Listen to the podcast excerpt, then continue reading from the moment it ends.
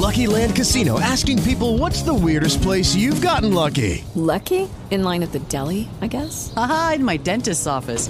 More than once, actually. Do I have to say? Yes, you do. In the car before my kids' PTA meeting. Really? Yes. Excuse me, what's the weirdest place you've gotten lucky? I never win and tell. Well, there you have it. You can get lucky anywhere playing at LuckyLandSlots.com. Play for free right now. Are you feeling lucky? No purchase necessary. Void where prohibited by law. 18 plus. Terms and conditions apply. See website for details. Blog Talk Radio.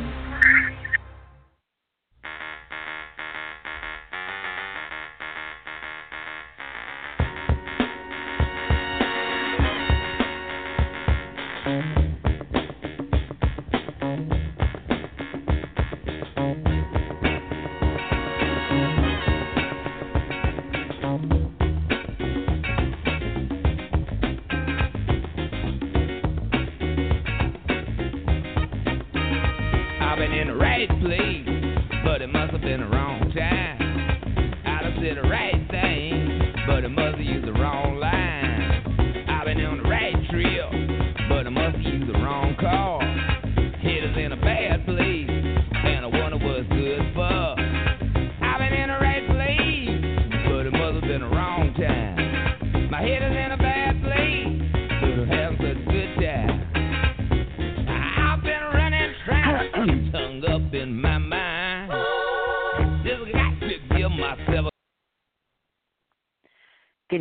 welcome to Clear and Convincing, the show that looks at criminal cases from the perspective of the courts, not the court of public opinion.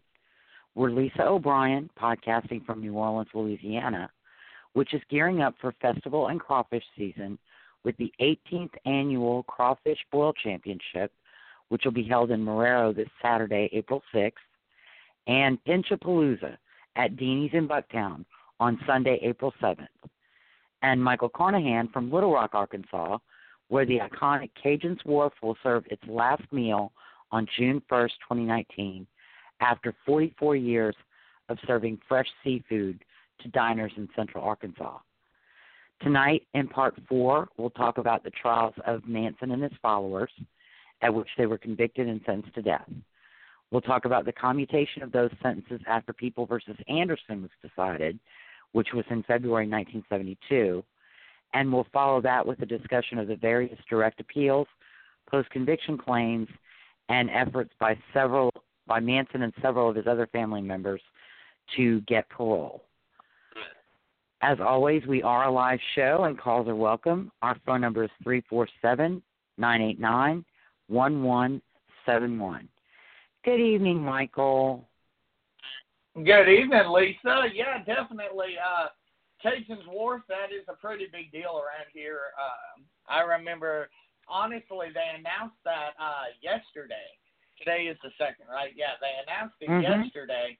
I was like, man, this has got to be an April Fool's Day prank because, I mean, Cajun's Wharf is a staple around here. So definitely it's going to be a day to see that close its doors. Yeah, the article that I read, they're they've always been kind of a destination restaurant. So they're very, very busy on the weekends, but they're just not pulling in enough business during the week.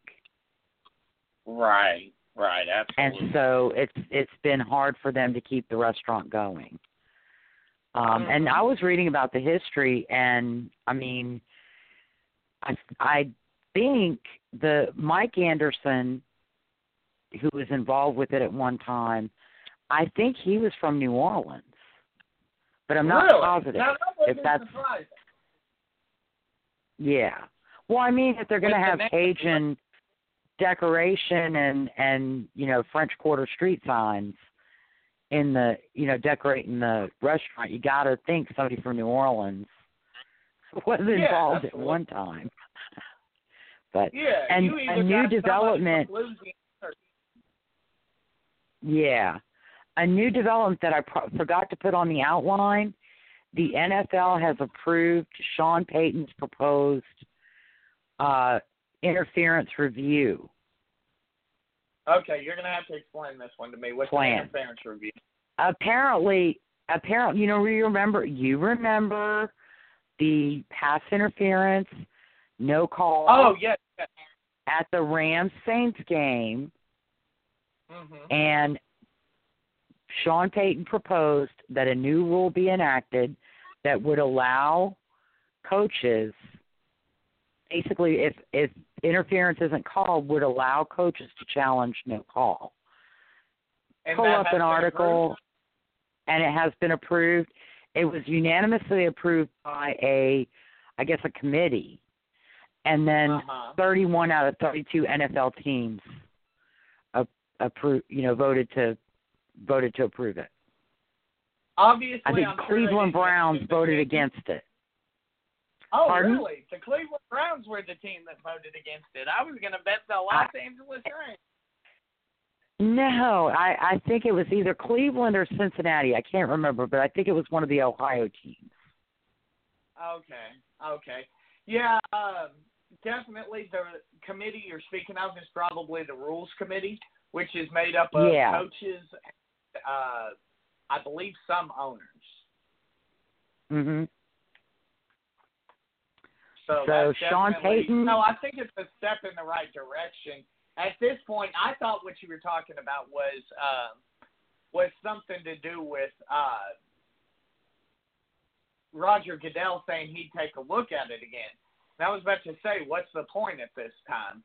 I don't know if you saw. Oh no, no. but Minor league football kind of took a step back today. Uh, the Alliance of American Football, which was supposed to be the you know the feeder system for the NFL, uh, suspended its operations today. Hmm. Yeah. yeah, the smaller the smaller type uh, you know, I kind of equate it to minor league baseball. Don't seem to pull in the in the fans and the revenue. In in most venues. I think like I- Yeah. I think in Los Angeles they do pretty well. Uh, but I think in just about every other venue around the country they just don't they just don't pull in the numbers. Uh, at you know, I I knew somebody who played for one of those types of teams. And I mean, it was practically Mhm. him paying them to play Right. because he didn't I mean, make it's- anything. So, but uh, yeah, that's that's kind of a shame. Oh yeah, absolutely. You know, it's a sad day. Uh actually as much as I dislike this gentleman's uh attitude and the way he acts, uh I don't know if you've heard the name Johnny Manziel before, but uh he actually just entered the league about two weeks ago and he, you know, he kind of tweeted out, he said, Guys, I hope you saved your paychecks because the last paycheck you get is the last paycheck they're gonna give you. It doesn't matter if the Mhm. contract says you know, what have you, they're not going to pay you. Yeah. Wasn't he wasn't he the one that was uh fired for smoking pot because he wanted to keep smoking Uh, pot? No, no, I believe that was uh, Oh, okay. a guy by the name of Ricky Williams. He played for the Saints actually at one point. yeah, I know I know Ricky Williams. Um Yeah. no, I was thinking um yeah, he was the young guy. Yeah, Johnny Uh, I'm- I must definitely be thinking somebody else. but I don't know if he ever got. He had some-. He had some kind of problem, some kind of criminal problems or attitude problems. Yeah, Ah, absolutely. and okay. That's what got him out. Okay. All right. Cannot conform your behavior. Right, exactly. And you know, All you right, definitely well- gotta conform your behavior when you make that kind of money. Correct. And well, and you you know, you get in life. I don't. Yeah. Some kids don't seem to realize that in life. Sometimes you have to be able to conform your behavior. Absolutely. You cannot go around acting like you know nobody matters but you. It just doesn't work that way. Um, Absolutely. So, but we we could talk about because the subject of tonight's show certainly has a history of an inability to conform his behavior going way back. You aren't lying about that. This guy is definitely uh, not socially acceptable. So, but first, I want to go over some new developments uh, in the past week. Mm-hmm. or a little bit more than a week. Uh, first of all, Steven Avery. Uh, of course, as people remember, he uh, Kathleen Zellner has amended his state post-conviction claim to not only try to get the trial the to get the judge to recuse herself from handling his case on the basis that she was also a judge, the judge presiding over uh, wrongful death suit in civil court, uh, but also to allege basically destruction of evidence that would have exonerated Avery when bones from uh, that were collected during the investigation were returned to Teresa Halbach's family in September of 2011, which was after the Court of Appeals affirmed Avery's conviction, but prior Oh. to the state Supreme Court denying a writ. Right.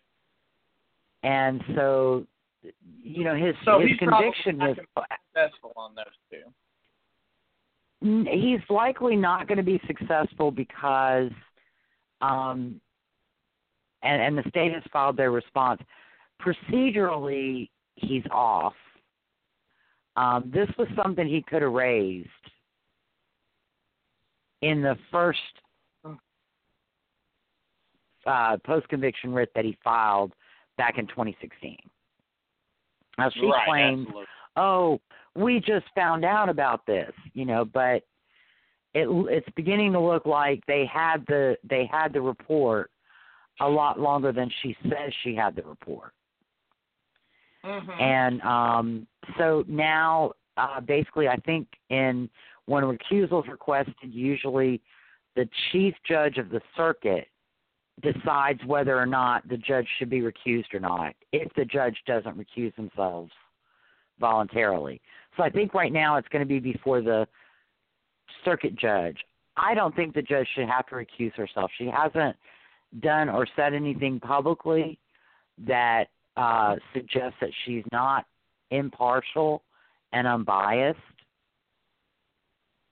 Um, Right. And what she, when she presided, the period that she presided over the Halbach civil suit was at the very end. There was never a trial. There were never any hearings. There was some discovery, and she has no facts of the case from that civil claim. No, no facts of any kind were ever presented to her. Mhm. And so, I mean, again, there's nothing that suggests she cannot be fair and impartial and unbiased in Steven Avery's post conviction claims. So, and of course, you know, Kathleen Zellner thinks, oh, the state's response doesn't address the merits of the claim, and so, you know, they're screwing up and we're going to win. But she said that when she filed the 2016 writ. And then when Right, that right. was denied, she said, "Oh well, I knew I wasn't going to win there. We're going to win in the appellate court." Well, now she's delayed the appeal with two more supplements. And when each Mhm. supplement, when the you know 2017 supplement was denied, oh well, we knew we weren't going to win there. We're going to win in the appellate Oh. court. And so now there's a third supplement raising new issues, and when the if the circuit court denies that, she's going to say, "Well, we knew we weren't going to win there. We're going to win in the appellate court." And then there'll probably be prior, just prior to her brief being due, because this is the second time. Right as her brief is due, she has these new issues Right. that she wants to go back to the, the circuit court with. So we'll have to see how that uh, how that plays out.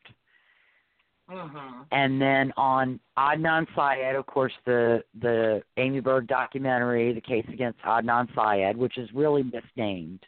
It should have been the case for Adnan Syed, Mhm. um, because uh, Amy Berg is not going to be unbiased.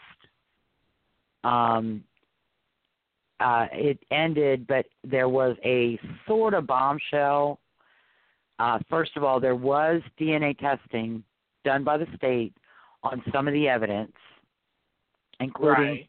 fingernail scrapings from Hae Min Lee and some items from the car and some items found around the crime scene and the burial site. Um, Right. Adnan, Syed, uh, Adnan Syed's DNA was not found. Jay Wild's DNA was not found. No, me, no male DNA at all was found.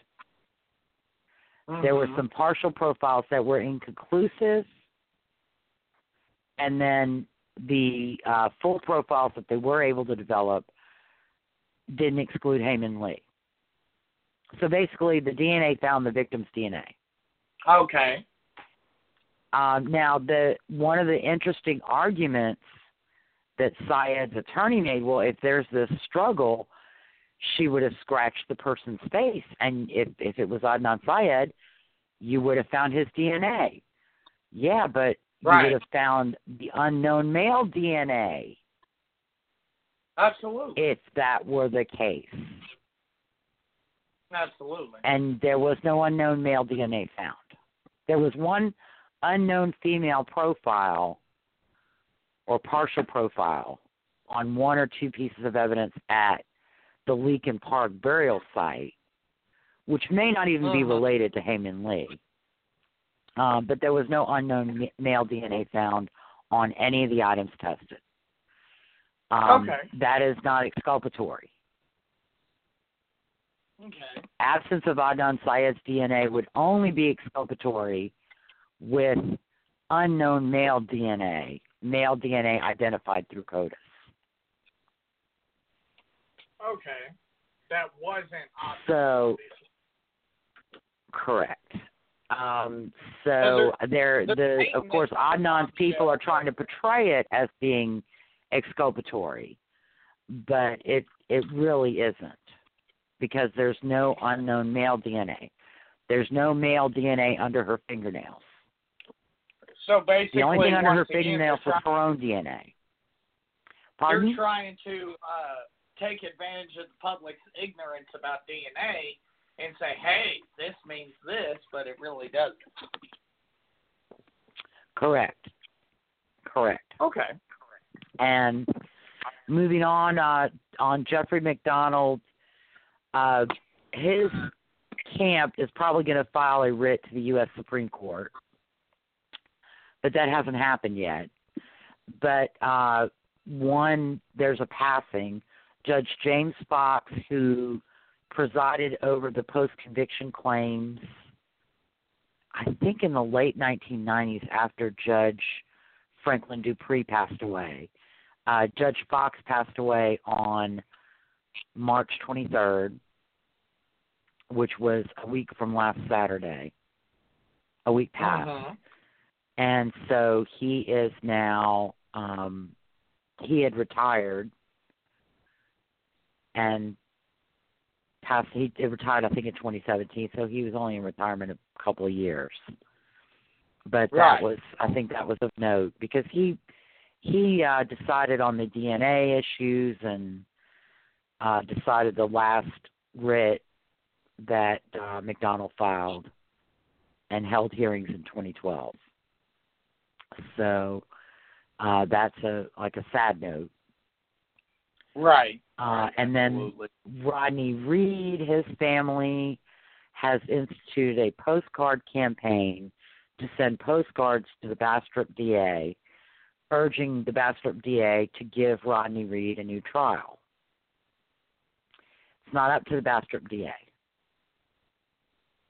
Who's it's it up up to? to the Texas Court of Criminal Appeals. Oh, okay, yeah. So basically, they're inundating. Well, not really inundating. I think I think the guys receive like forty-seven, maybe forty-seven in a day. Um, but uh, you know, they're sending these cards to the DA, who, first of all, isn't going to do what the public tells them to do Right. frankly. Um, and it's in his discretion not to do what the public tells him to do. If the public wanted him to arrest and charge Jimmy Fennell, he wouldn't do that because there's no evidence that Jimmy Fennell is the killer. Um, Right, And then also there, yeah. Uh, and then also there is a rally planned in Austin at the state capitol. But it's not the legislators who are going to uh, decide. It is the Texas Court of Criminal Appeals. And I believe So on the 10th, again- that's Wednesday, April 10th. That's next This- Wednesday. this sounds like a plan to uh, take advantage of the public's ignorance. Hey, you know, when they don't get anything, any progress made, they can go, hey, these guys aren't going to let us do it, even though they know it's the public will, and the the uh, the you know once again taking taking advantage of the public's ignorance, not knowing that it's the Texas Court of Public Appeals. Correct? Am I understanding the Well, it- here correctly? Uh, you know, I I I think yeah, it's it's you know they want to keep it. You know, I, I they they want to put quote pressure on officials, but that is not that is not what's going to happen. What they need to do is present some real evidence to the courts that proves Rodney Reed didn't kill Stacey Stites, and they haven't done that. And they don't. The Right. reason they haven't done that is because there is no evidence. They've presented witnesses to the trial court and the Court of Criminal Appeals and the Federal District Court and the Fifth Circuit Court of Appeals. None of them found any of those witnesses to be credible. They didn't believe those witnesses. Some of those Right. witnesses did not come forward during the original investigation. All these witnesses who claim they know Jimmy Fennell killed her didn't go to the police in 1996 and say she was dating my cousin Rodney Reed and her boyfriend found out and killed her. Right. Um, so again, well, I mean, I think it's the problem I have with it is that some of these people, if you look at the Facebook page, Rodney Reed, innocent on death row. I mean, some of these people get really upset and angry, and they're getting upset and angry at people who don't have control over Rodney Reed's fate. Right. Makes sense. and they get re- they Well- get mad at the court of appeal court of criminal appeals but the court of criminal appeals can only go decide based on the evidence that Rodney Reed presents them and to date Rodney Right. Reed has not presented sufficient evidence and it is on him now to prove that he didn't do this you know I, they have the idea that innocent till proven guilty is you know, forever. If I don't believe they proved the case, then I, I he's innocent until proven guilty, and that's not how it works. Once a jury declares that you're guilty, you're guilty, and the right. burden shifts Until to you to prove otherwise. Right. Correct. So, So that's uh that's going to be next Wednesday in Austin. Pardon? It flip flops as soon as you get uh, a guilty verdict. It becomes, hey, now you got to prove that we were wrong. Correct. Correct. And that, you know, that's how it's uh, that is how it has worked. That's how it's going to work. Um because you're the one making the you know, Rodney Reed's making the claims. It's up to him to prove them. Oh, uh, well, never mind. I was going to ask you while we were still doing updates and stuff. I was going to ask you what your thoughts were on the uh, speed of how quickly they were. And I have no clue who this gentleman was, but apparently a celebrity guy was shot uh, over the weekend. And uh, I was going to ask you how, uh, if it was, you know, what you thought about the speed in which they were able to apprehend a suspect on that situation, but I'm not Was sure. That if, the the rapper Nipsey Hussle or yeah, the one in Los Angeles. Yes.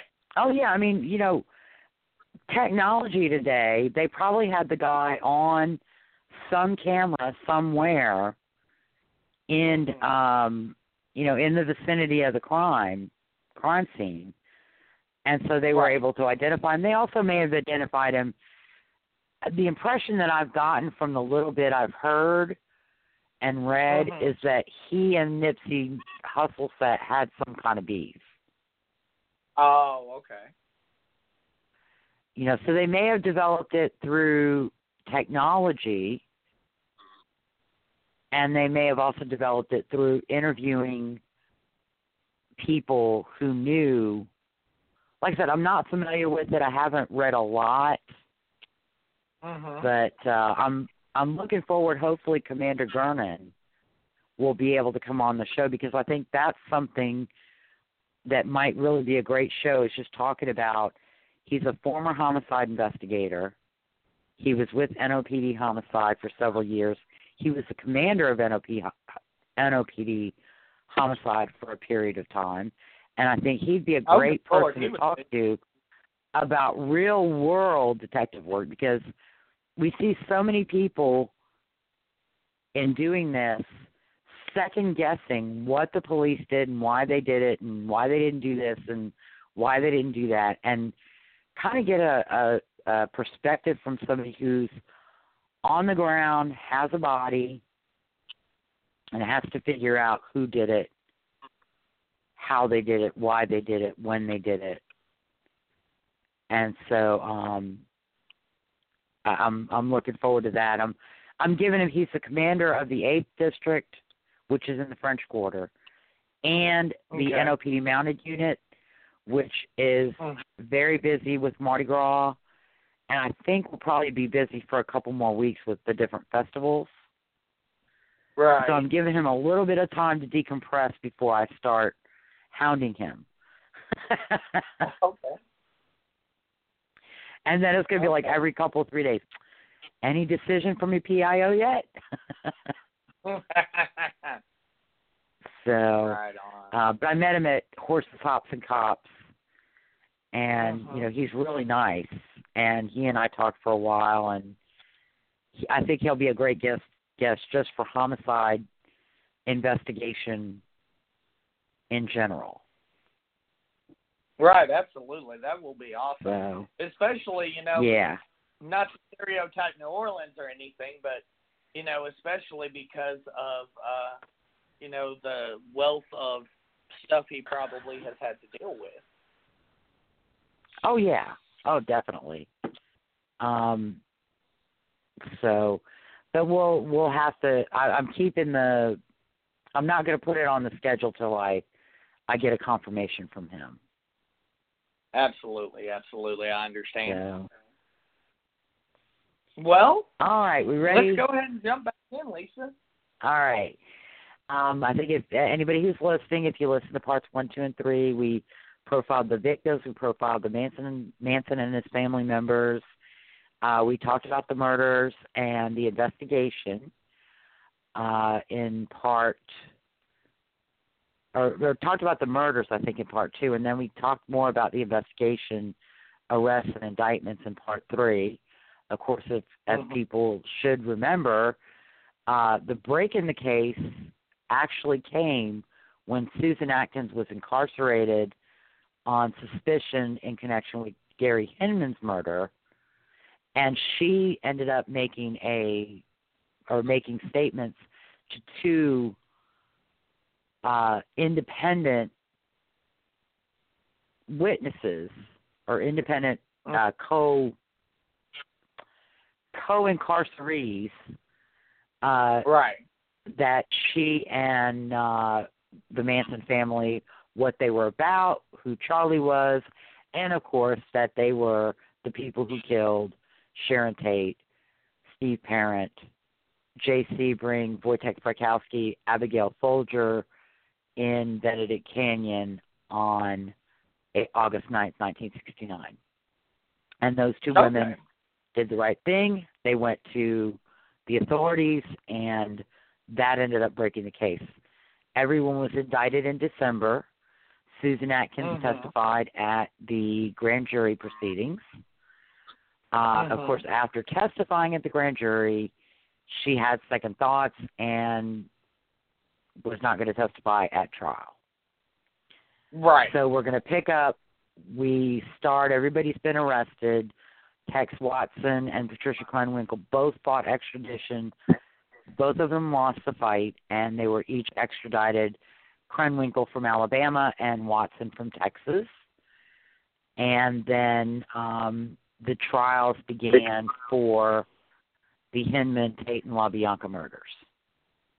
Uh, the first trial was actually November of 1969, before the break in the Tate and LaBianca murders, when Bobby Beausoleil went on trial uh, for Gary Hinman's murder.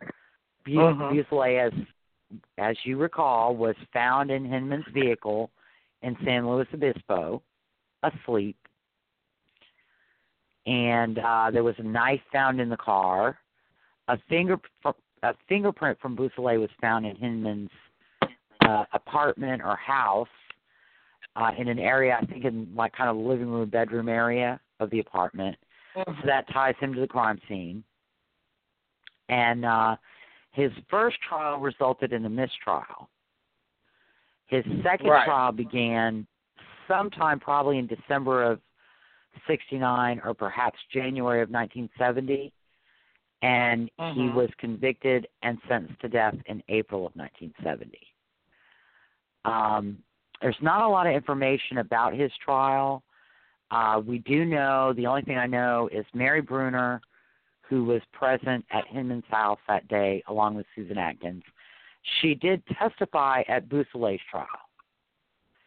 Okay. And um, then, of course, after she testified at Beausoleil's trial, apparently she tried to recant her testimony and refused to testify against Manson and the other defendants in their trials in Hinman's murder.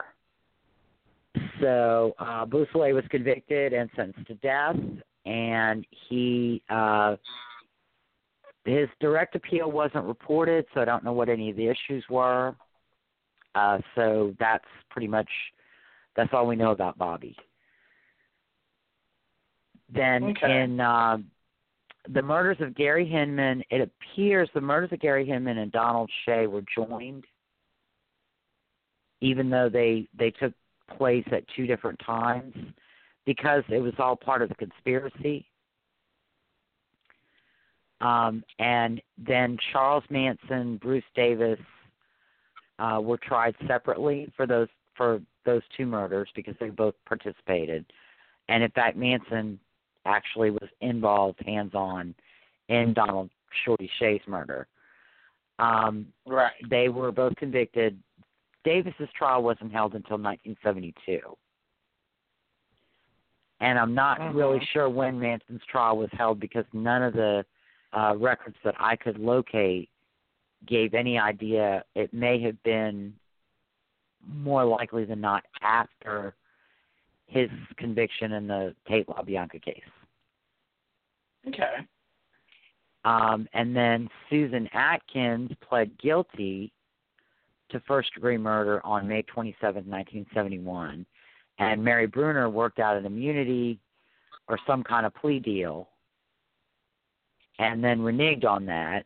And the state unsuccessfully tried to punish her for that. And the Court of Appeals kind of slapped them down. So Mary Bruner basically got away with breaking a deal and uh, not not having any consequences. Um, but she was a kind of minor player. I mean, I think she was just there. Um, she was the mother of Manson's son, one of his sons. So that's that's kind of the end of the Hinman. There's not a lot of information about those because those weren't the really high profile uh, crimes. Okay. And then in September of 1970, uh, the trial of Charles Tex Watson in the Tate and LaBianca murders began. And it appears that some of the trial for Watson was actually going on at the same time that the trials were going on for Manson, Atkins, Krenwinkel, and Van Houten. Mm-hmm. Um, and Watson was convicted and sentenced to death. Because uh, you got to remember, he had a hand in killing everyone. He had a hand in Steve Parent, Sharon Tate, Jay Sebring, Voytek Frykowski.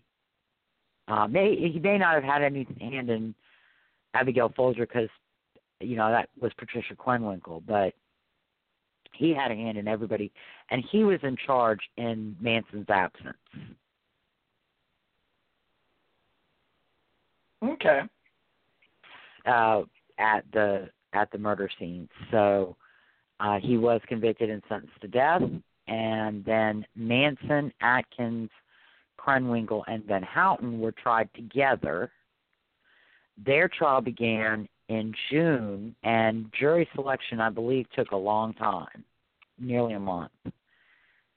And the pre- presentation of evidence began on July 24th, 1970.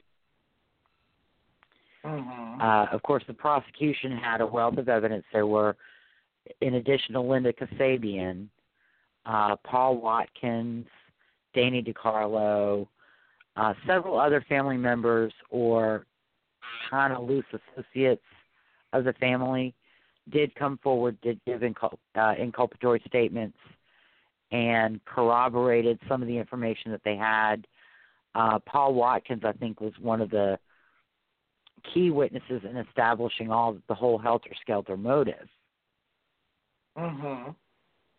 because he was able to detail uh, Charlie Manson's statements about helter skelter, what it was, what it meant, what they were going to do, how they were going to do it, you know, all those things. Uh, and as crazy and as outlandish as it may sound to us, this is what Manson fervently believed. And Okay. so, you know, he believed it. It may sound crazy, and it didn't really ultimately come to pass, but it's what he believed would happen. Um, so the prosecution had, there were, uh, Watson and Krenwinkel did leave fingerprints at the Tate house, and I believe there was some physical evidence found at the LaBianca house. So they were tied to Mhm. the scene. Um, Okay. and the the challenge with Manson because he didn't actually kill anybody and his defense was I didn't tell anybody to do anything. They did what they wanted to do. right. And it would have worked. Manson wanted to disrupt the proceedings. Manson wanted to be uh-huh. in control of the proceedings. He wanted to rep- represent himself, but his uh, but the judge did not feel that he was uh, competent to do that, and also felt that he would likely disrupt the proceedings if he were allowed to represent himself. He was allowed to participate in jury selection, and he was allowed to cross examine some witnesses, but his appointed attorney was kept on as uh, an advisor.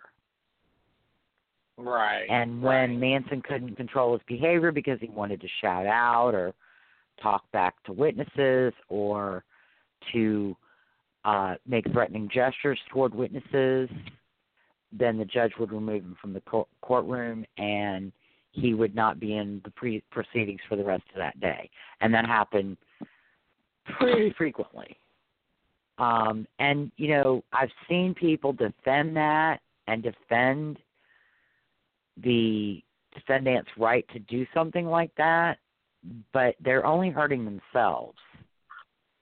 Right. A. And B, when you go to the appeals court and you say, I was taken out of the courtroom, the appeals court says, yes, because you were shouting obscenities at a witness. You were threatening to kill a witness. Um, you know, you were doing these things. This is consequences for your behavior. That is what criminal law. That is the core of criminal law. Consequences for behavior. If you steal something and you get caught, you have a consequence for that. So, Yeah. um, you know, and there were a lot of there were a lot of different things that they did. Manson would, um, he would either directly coordinate or he would get messages through to Atkins, Krenwinkel, and Van Houten. Tomorrow we're going to do this. When I say this, you're going to do this. When I do Mhm. that, you're going to do this. Or you're going to say this. Or you're going to sing this song. And in doing that, he played into Vincent Bugliosi's hands and he literally proved the conspiracy case for Bugliosi. Because he's saying, I don't have any control. And yet, when he makes a gesture and Susan Atkins, Patricia Krenwinkel, and Leslie Van Houten pop out of their seats and start singing one of his songs, it sure looks to a jury like you have control. Right. When Have, you you say something to the judge and then Krenwinkel, Van Houten, and Atkins parrot everything you just said to the judge, it sure looks like you have control. When you appear in court with an X on your forehead and the girls walk in court with X's on their foreheads, looks like control. oh yeah. When you shave your head and they shave their heads, control. And then all your little followers outside the courthouse, they do everything Mhm. you do. That sure looks like control. I would agree. So, and in all the document, I've watched all these documentaries and all these interviews and parole hearings, and I think really, at the heart of it, I think Manson was trying to do something that would get him sent back to prison, and they would never release him, Mhm. and that he behaved the way he behaved because he felt like he was entitled to because he had such a horrible life and he was in prison. And you know he he grew up in prison and reform schools and you know but you and I talked about that he had a chance with his aunt and uncle when he was a little kid. He had a a chance. He was out of his mother's influence. They loved him. They cared for him. Uh, I- several interviews I've seen from different sources say they gave him whatever he wanted, and yet when a kid was mean to him in school, he got the other little girls in the class to go beat the kid up. Wow.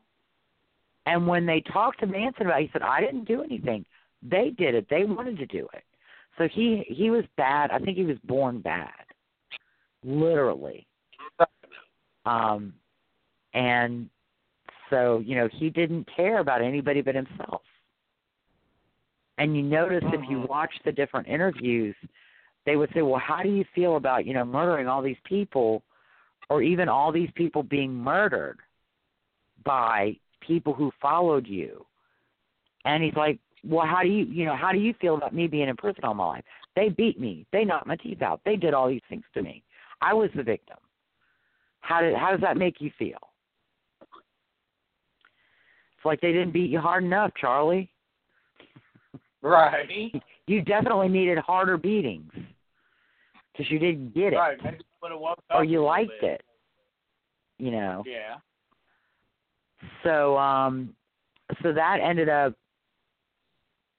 basically proving the prosecution's case, and it also caused issues among the attorneys who were trying to represent Krenwinkel, Atkins, and Van, Houten, who wanted to save their lives. But they would act against the attorney's advice to per- participate in Manson's antics.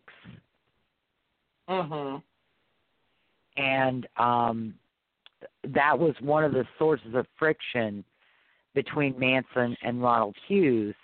Even though I I don't believe I believe Ronald Hughes's death was an accident. As I said, he was in an area that was experiencing flash flooding. There were storms.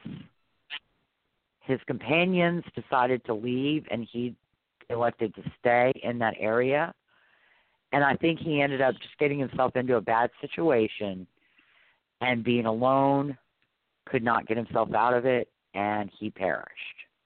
Unfortunately, what happened was they had a break over the weekend. He went camping. When he didn't show up on Monday, they did call, I think, a a one month recess. right. And then when he still didn't show up, they the judge appointed a new attorney, and the case went forward. Mhm. And uh, so a new attorney who wasn't present during the trial. This was in 1969. Uh, standards for death penalty defense were not something that had even been thought of or thought about or set down by the American Bar Association or Criminal Defense Lawyers Associations or any of those uh, organizations. And so basically, in capital defense in 69 and before them, General, you had one attorney, Mhm. and that was it. There was no second chairs. You know, you had one attorney. That attorney represented you. Um, Okay. Manson was trying to get, you know, wanted to get the girls to fire attorneys. Uh, The Mhm. girls wanted to represent themselves, and again, the judge was forced to deny their request because he didn't feel that they were competent in a death penalty case to represent themselves. Um, Right. The uh, one of the other bizarre things is that the defense rested without calling any witnesses. Well, then Okay. Manson and and Krenwinkel and Hout, Van Houten and Atkins all started raising a ruckus because they all wanted to testify. And Right. uh, the attorneys did not want the girls to testify. And I'm sure Manson's attorney didn't want him to testify, but um, the uh, the girls were going to testify against the advice of the attorney. So there's a lot of wrangling among the attorneys and the judge. It's kind of bizarre, and if you watch either of the two versions of Helter Skelter, Mhm. Manson ended up getting up on the stand and he testified outside the presence of a jury, of the jury. I think because they wanted to know what he was going to say and determine what areas he could not put before the jury and what areas he could. Right. Um, and he was such a loose cannon, they had to do it that way. Mhm. because you know you you don't want to and uh one of the other bizarre things and i think it was earlier in the trial should have talked about it uh richard nixon had apparently been at some prosecutor's law enforcement convention and he he made a public statement that manson was guilty and there was a Mhm. banner headline in the newspaper the following day manson guilty nixon declares Right. and somehow a newspaper just happened to get left where Charlie Manson could get his hands on it, oh, and he displayed that newspaper to the jury. And then, of uh-huh. course, the defense attorneys are screaming and clamoring for a mistrial, but you can't get a mistrial when you do something that causes the harm that you're claiming you're suffering. Right. it, you know, I mean, you know, if, if the prosecutor had done it, if it had been on the prosecution table and it had fallen on the floor in view of the jury, of course, they would have been entitled to a mistrial because you can't unring that bell. Right. But when the defendant picks the paper up, blaze it to the jury, no, you're not going to, you're not, you can't do things to invite error. Mm-hmm. Um, and that that was a big issue on appeal. That was bizarre, you know. It was bizarre that you know Nixon would make such a public statement. It was the bizarre that that would be a banner headline, and it was bizarre that one of the attorneys, I don't know which one, fricking gave Manson the damn paper Right. in order to, or maybe the attorneys were trying one wanted a mistrial.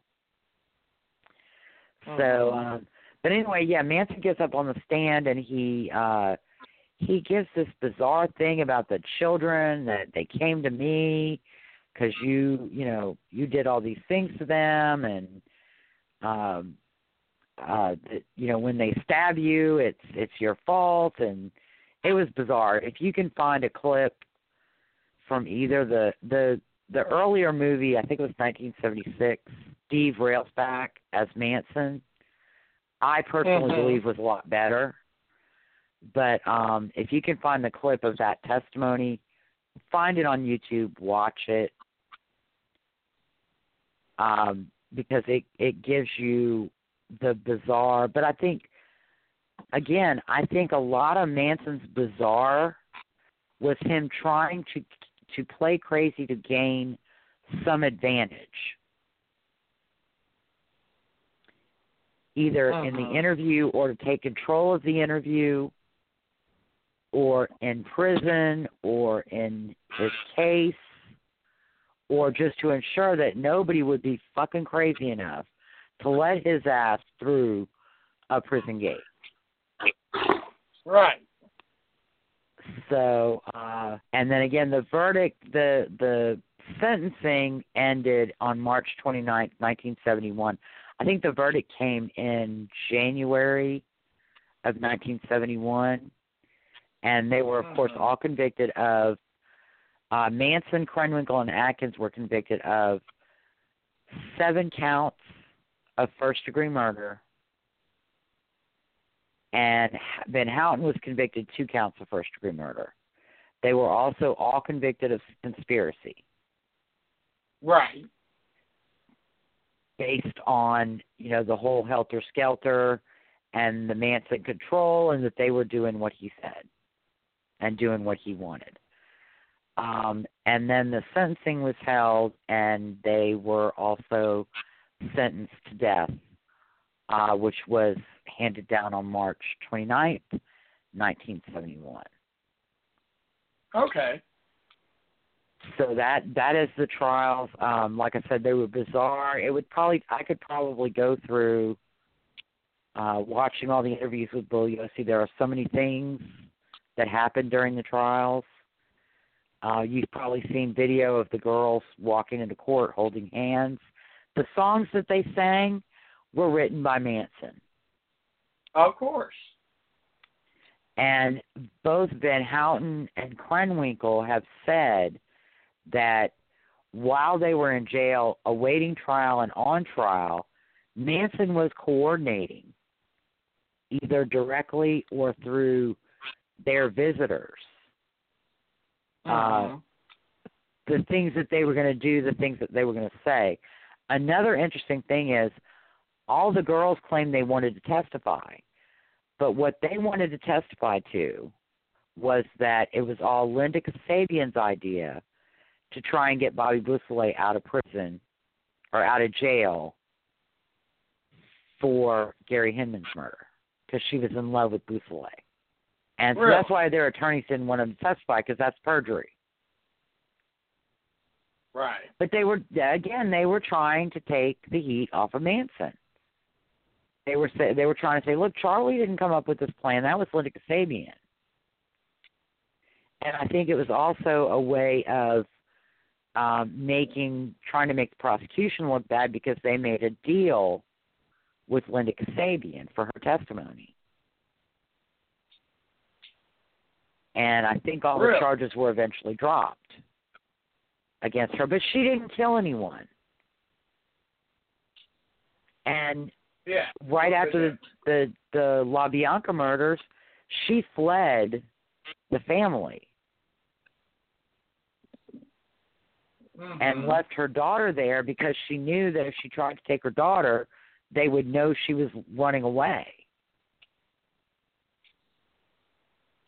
So survival of the fittest. And she well, no, no, she was just so desperate to get away.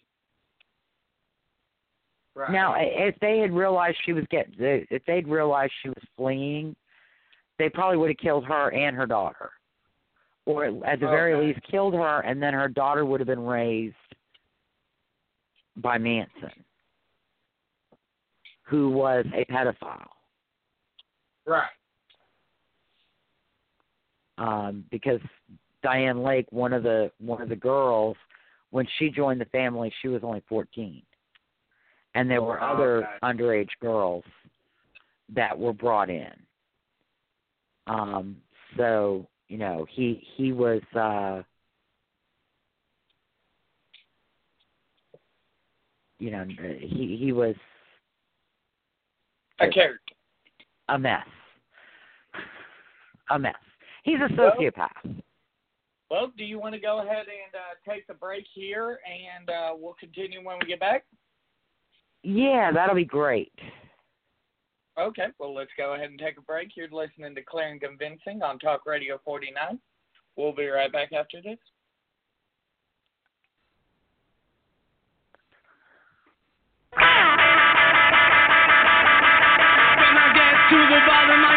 To the top of the slide. We'll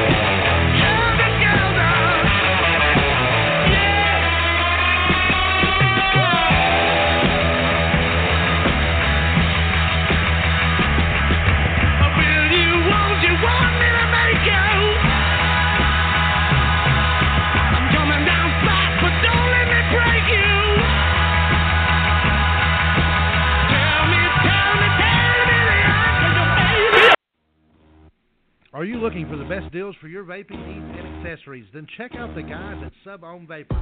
With daily specials on a wide selection of mods and juices, they will surely become your one stop shop.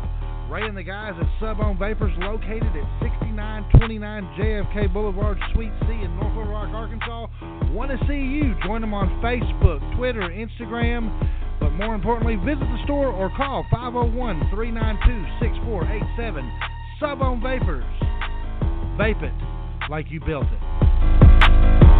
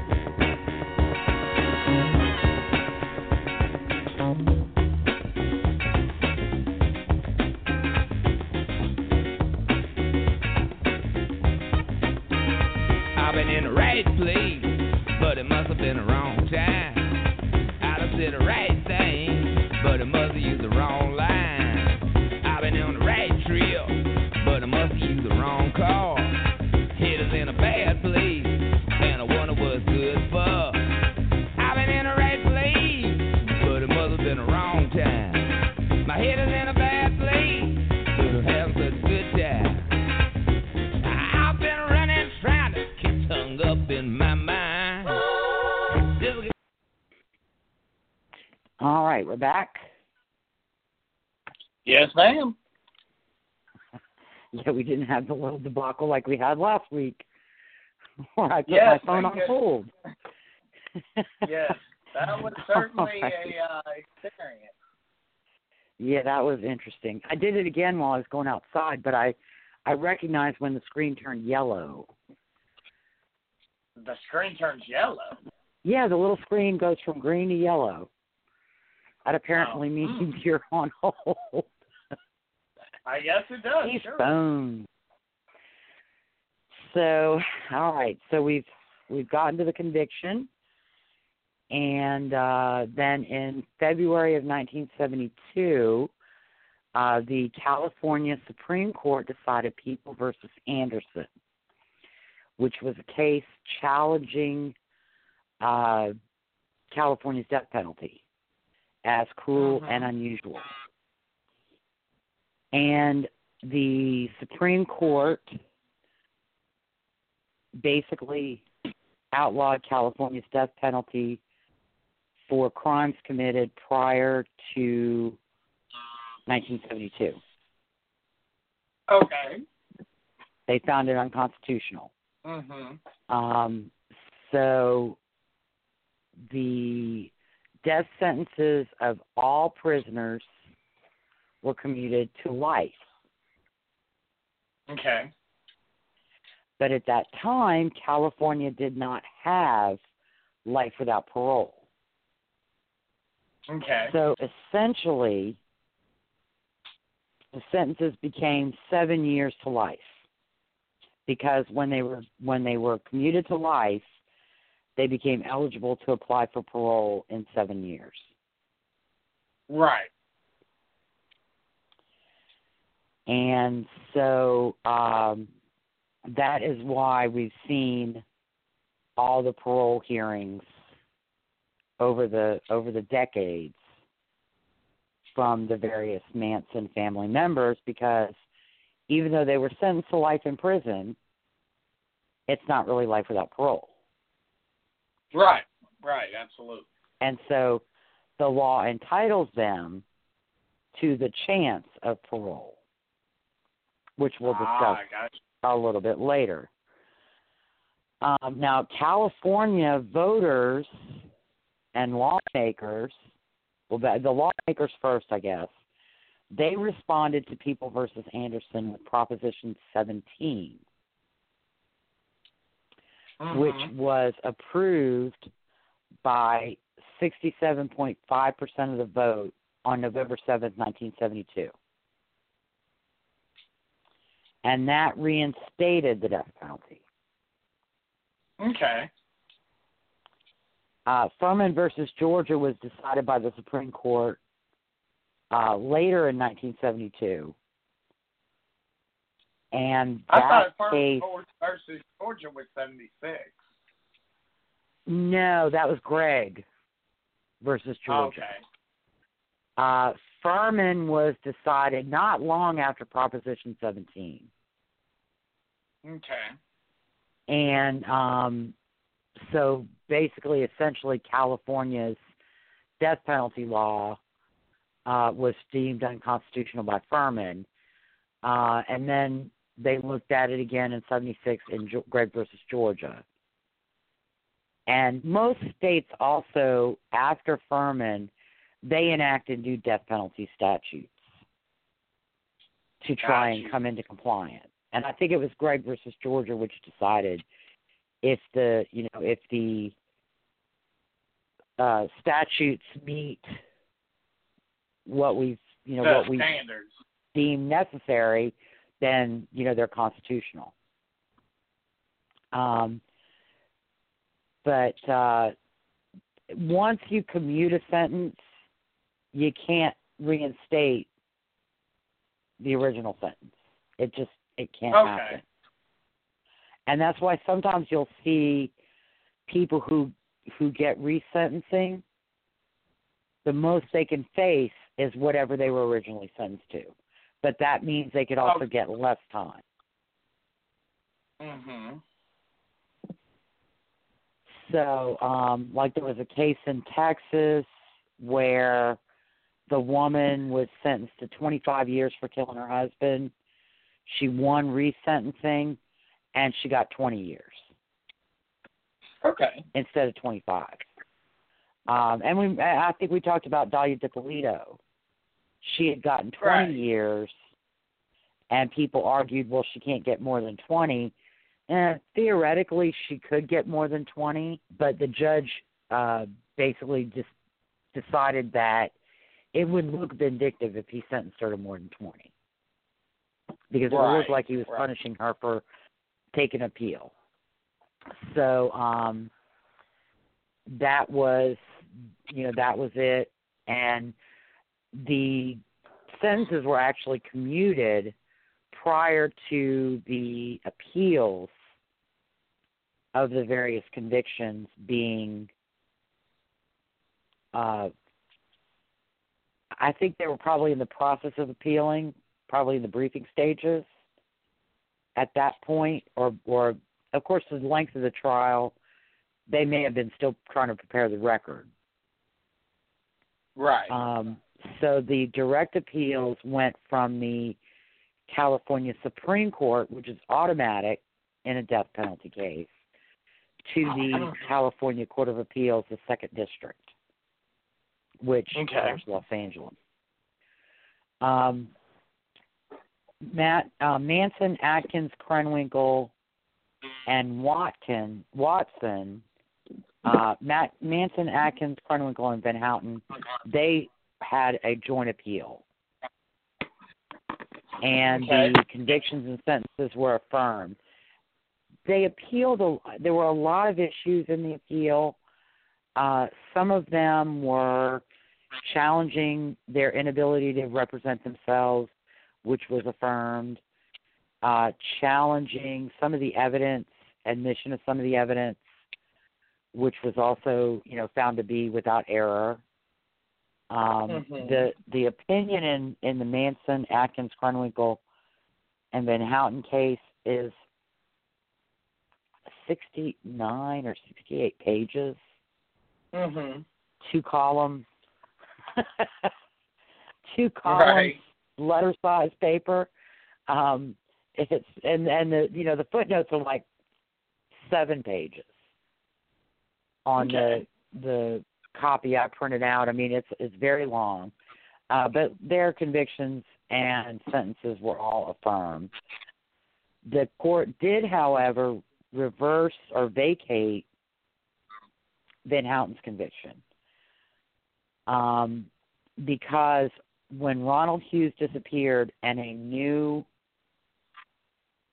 attorney was appointed, he was at a disadvantage because he didn't observe the witnesses and therefore could not argue credibility of witnesses on behalf of Van Houten.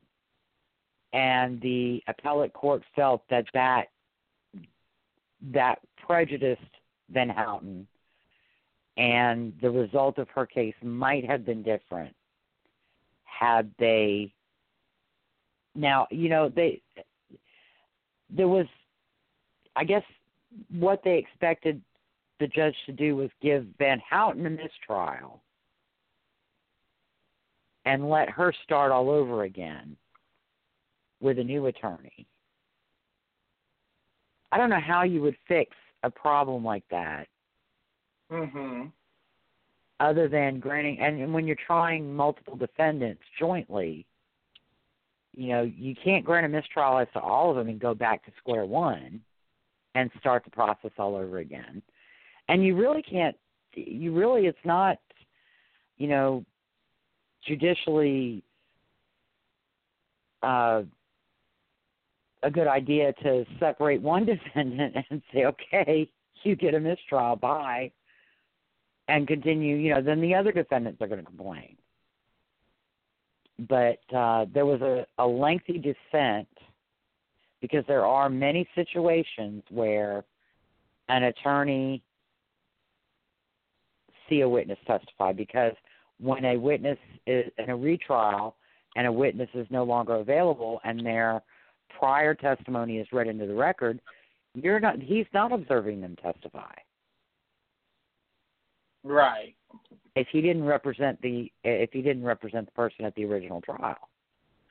So Right. um and then also credibility was argued by the three other attorneys who were present to observe witness testimony. Mhm. And the dissenter on the second district court felt that there wasn't anything that the attorney who was appointed for Van Houten there wasn't anything else he could cover. They covered it all. So uh so she she got a new trial. Uh with and and the same attorney who was appointed to represent her in the the big trial, he continued representing her in the retrial. Mhm. So um, her first retrial was in July and August of 1977. Uh, one of the things Van Houten has never denied involvement in the LaBianca killings, but in her retrial, she argued that she was under Manson's influence and that the drugs that were given to her by Manson uh, so messed her up that she didn't know what she was doing. So she wasn't responsible criminally. Mhm. Um, now, one of the interesting things, Leslie Van Houten was not a virgin babe in the woods when Charles Manson found her. She started doing mescaline, pot, and other things at like 14 Mhm. or 15, years before she met Manson. Okay. So, you know, she was already she was already taking drugs all of her own accord. Manson was not shoving drugs down her throat. Granted, he he was a control freak and he was the one doling out the acid and he was giving, you know, people more acid than he was taking himself. But again, it, it wasn't the first time she'd ever taken an acid trip. So, um, the first trial, retrial, was a hung jury. A mistrial was declared, and then in March of 1978, February, March, somewhere around there, um, she was tried a third time, and that time resulted in a conviction.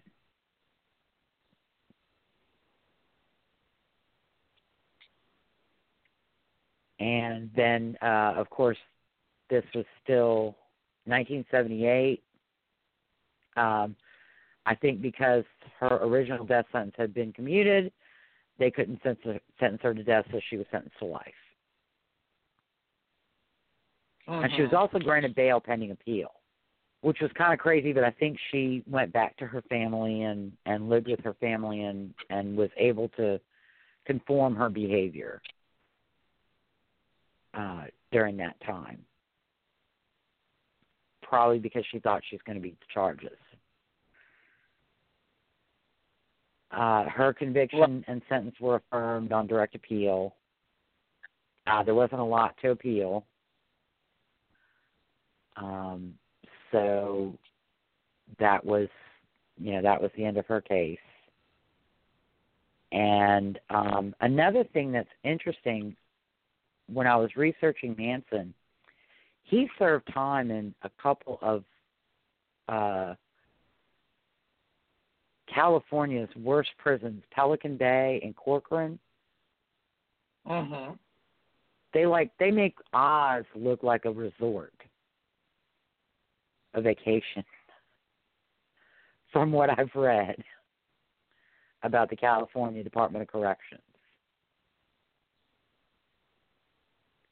Um, and he was also he had a uh another inmate he was a Hare Krishna.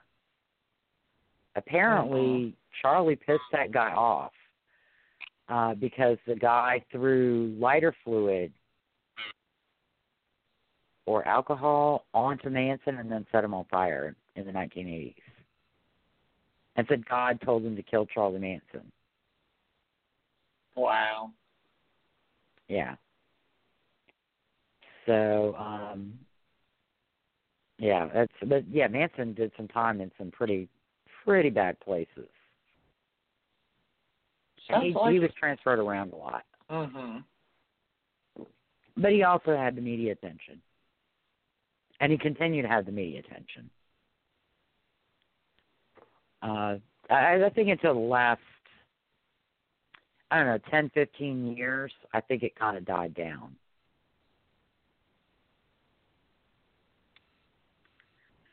And then there's not a lot of information on state post conviction claims.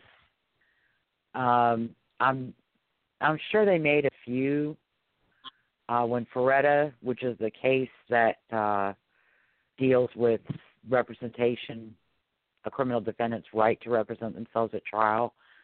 Um, I know Bruce Davis uh, made a claim related to Faretta. Uh, unfortunately, Faretta was not retroactive. It was decided long after their trials. Right. And so they couldn't use that decision to uh, claim error in their trials. And the only reported decision on post conviction that I could find was on Bruce Davis. Uh, again, Davis's judge wouldn't let him represent himself because he he had a real concern that the federal court found to be a justified concern about disruption of the proceedings. So uh-huh. he was maybe he he was probably tried after Manson and the girls. Right. And then uh Watson challenged uh he wanted to be credited for the time that he served in Texas while awaiting extradition. Mm-hmm. And the California Court of Appeals said no. You do not get credit for time you served in Texas while you were fighting your extradition back to California.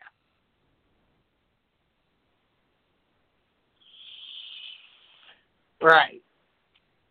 Makes sense. So, yeah and um, then parole. Uh, of course, they they became eligible for the first time in seventy mm, seventy eight. Mhm. And they have had parole hearings about every year, every two years. Um, the the board determines basically when you can come back. And so sometimes they might set it at one year, they might set it at two years, they might set it at six years. Mm-hmm. Uh, Manson appeared at some of his hearings and boycotted others. Uh, and he took great offense at Doris Tate and Stephen Kay, who was the prosecutor, uh, appearing at the hearings. Uh, and you know he basically it, it was just another excuse for the Charlie show. So he sat down and no, I don't feel any guilt. What about what you did to me? And you know that was the same old, same old. Um, and I don't know whether he had a lot of disciplinaries, but I know he had he had conflicts with other inmates, and he more likely than not had conflicts with uh, guards because he was a control freak and he wanted to be in control, so he was always trying to maneuver things into control into his control. And that right. would not sit well, especially for the authorities who are supposed to be the ones in control. Um, he was never granted parole. He was never found to be suitable for parole. Parole. Um, more likely than not, because in at least one interview, he said, "Well, maybe I should have killed more people. That would have been a bigger contribution wow. to the world." Um, and wow. you know, saying I could tell it. He told a reporter uh, or someone from NBC, you know, I could pick up this book and bash you in the head and you know, bash your brains in. Um, you know, that's. I, I think he, but I think he wanted to stay in prison. And right. maybe all of this was just a way for him to go back and never never be put out.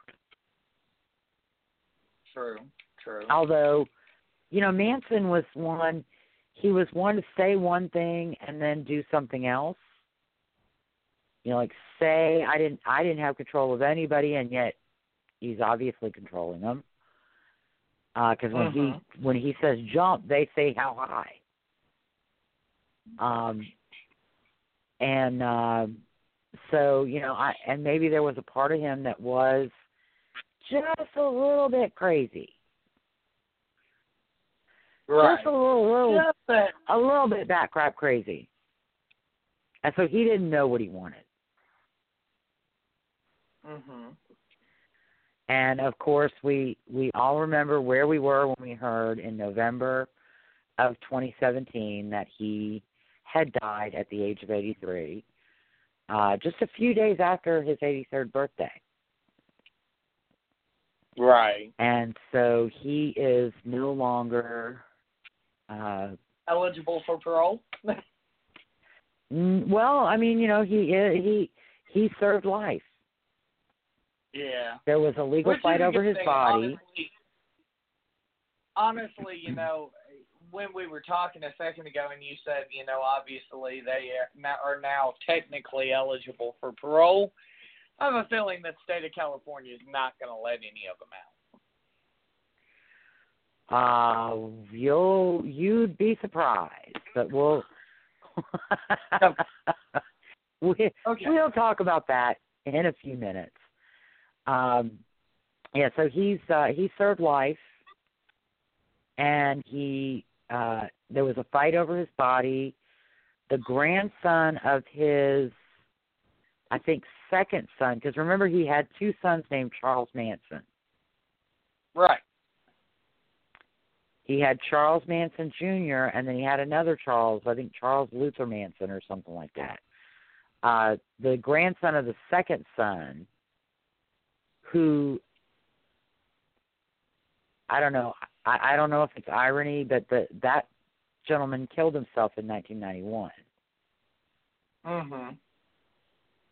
Uh, but he did get control of the body. There's another son, I think it's Mary Brunner's son, who's tried to get control of the estate. Um, and I don't know what, if anything, whether everything was given. But as far as the body, uh, he got control. And Zach Bagans from Ghost Adventures apparently filmed a memorial service for Charlie, um, which you can find on YouTube. Mhm. I uh I I found it and started to watch it and then thought no. So Right.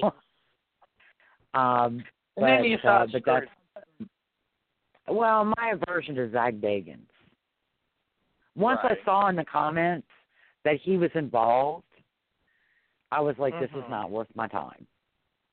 So Right. now maybe one day when I'm bored, I'll Google it up and and watch the whole thing. And I think he was actually uh cremated and the ashes were spread in an undisclosed location. So uh that is the end of Charles Manson. Mhm. Uh Charles Okay. Tex Watson. Um now he has like all of all of the other members, he has conformed to the rules in prison and he's actually done better in prison than he did when he first left Texas for California. And instead of going to school and getting a degree and leading a normal life, he started selling drugs and hooked up with the Manson family. Um, Mhm. he's apparently been ordained and he conducts services in the prison chapel, um, assists the pastor. He worked in a position where um, he had access to you know office and and things like that. So i mean he's he's done well. He's conformed to the rules. He's bettered himself. Um he claims to be remorseful and sorry for what he did but he Mhm. also blames all of it on manson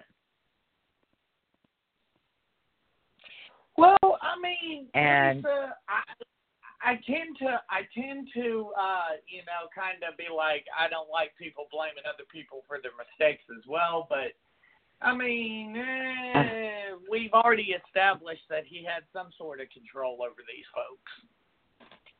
Well, but the thing is, he was uh, Watson was raised Texas God fearing church going family.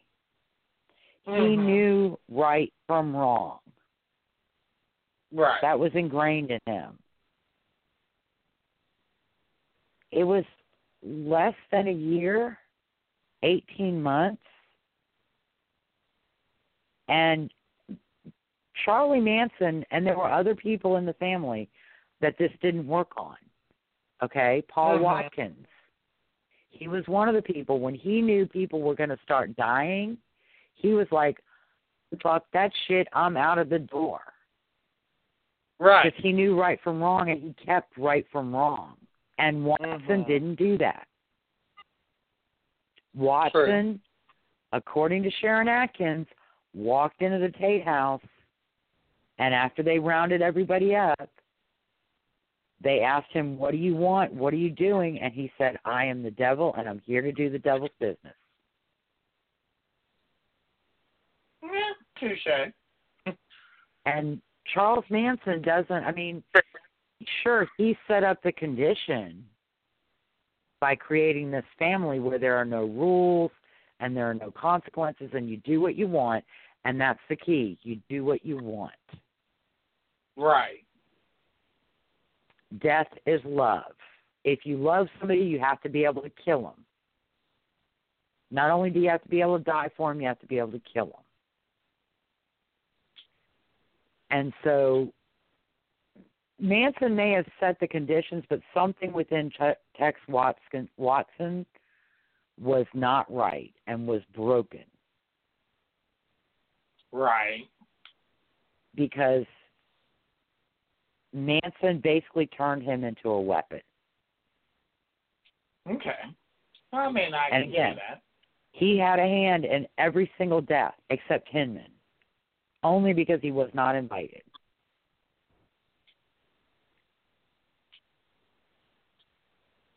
Okay. And so I just, I'm glad he's, you know, he's married. He had four children or three children because there were conjugal visits at Mhm. one time in California. Um, Right. I was Doris say what? Tate. Doris Tate, apparently, uh, Sharon Tate's mother, Doris, apparently had a hand in putting an end to that practice. Wow. Um, but he was sentenced to life in prison, Mhm. and he should serve life in prison.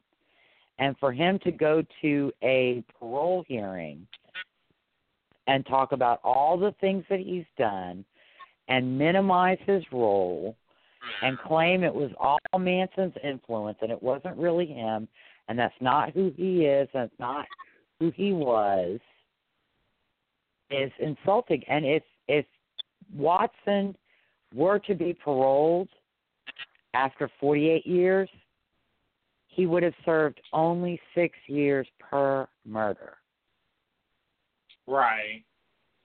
because he committed nine murders. Mhm. Because I count Paul Polanski, even though the law of California could not. Okay. And he had a hand in each one of those murders. He is the one who bludgeoned Voytek Frykowski and stabbed him. He is the one who shot Stephen Parent five times. He stabbed Sharon Tate. He stabbed Leno Mhm. LaBianca. He stabbed Rosemary LaBianca. The only one he probably did not kill is Abigail Folger. That was all Patricia. Right. So um, I think he deserves life in prison, and I think if he really were remorseful, he would not go and try to get paroled. he would do his time and do life. I mean, he's in his Sure. late 60s, early 70s now. True, true. Um, so that's that's it. You know, he's never been proved or found to be suitable for parole. okay. And one of the factors, and we'll talk about it a little bit more when we get down to uh, to Leslie Van Houten. You know, the crime for which you were convicted and sentenced is one of the considerations, and I think that's something a lot of the advocates for the Manson family members. Uh, I think that's something they really lose sight of hmm they think, oh, they've been in prison 48 years.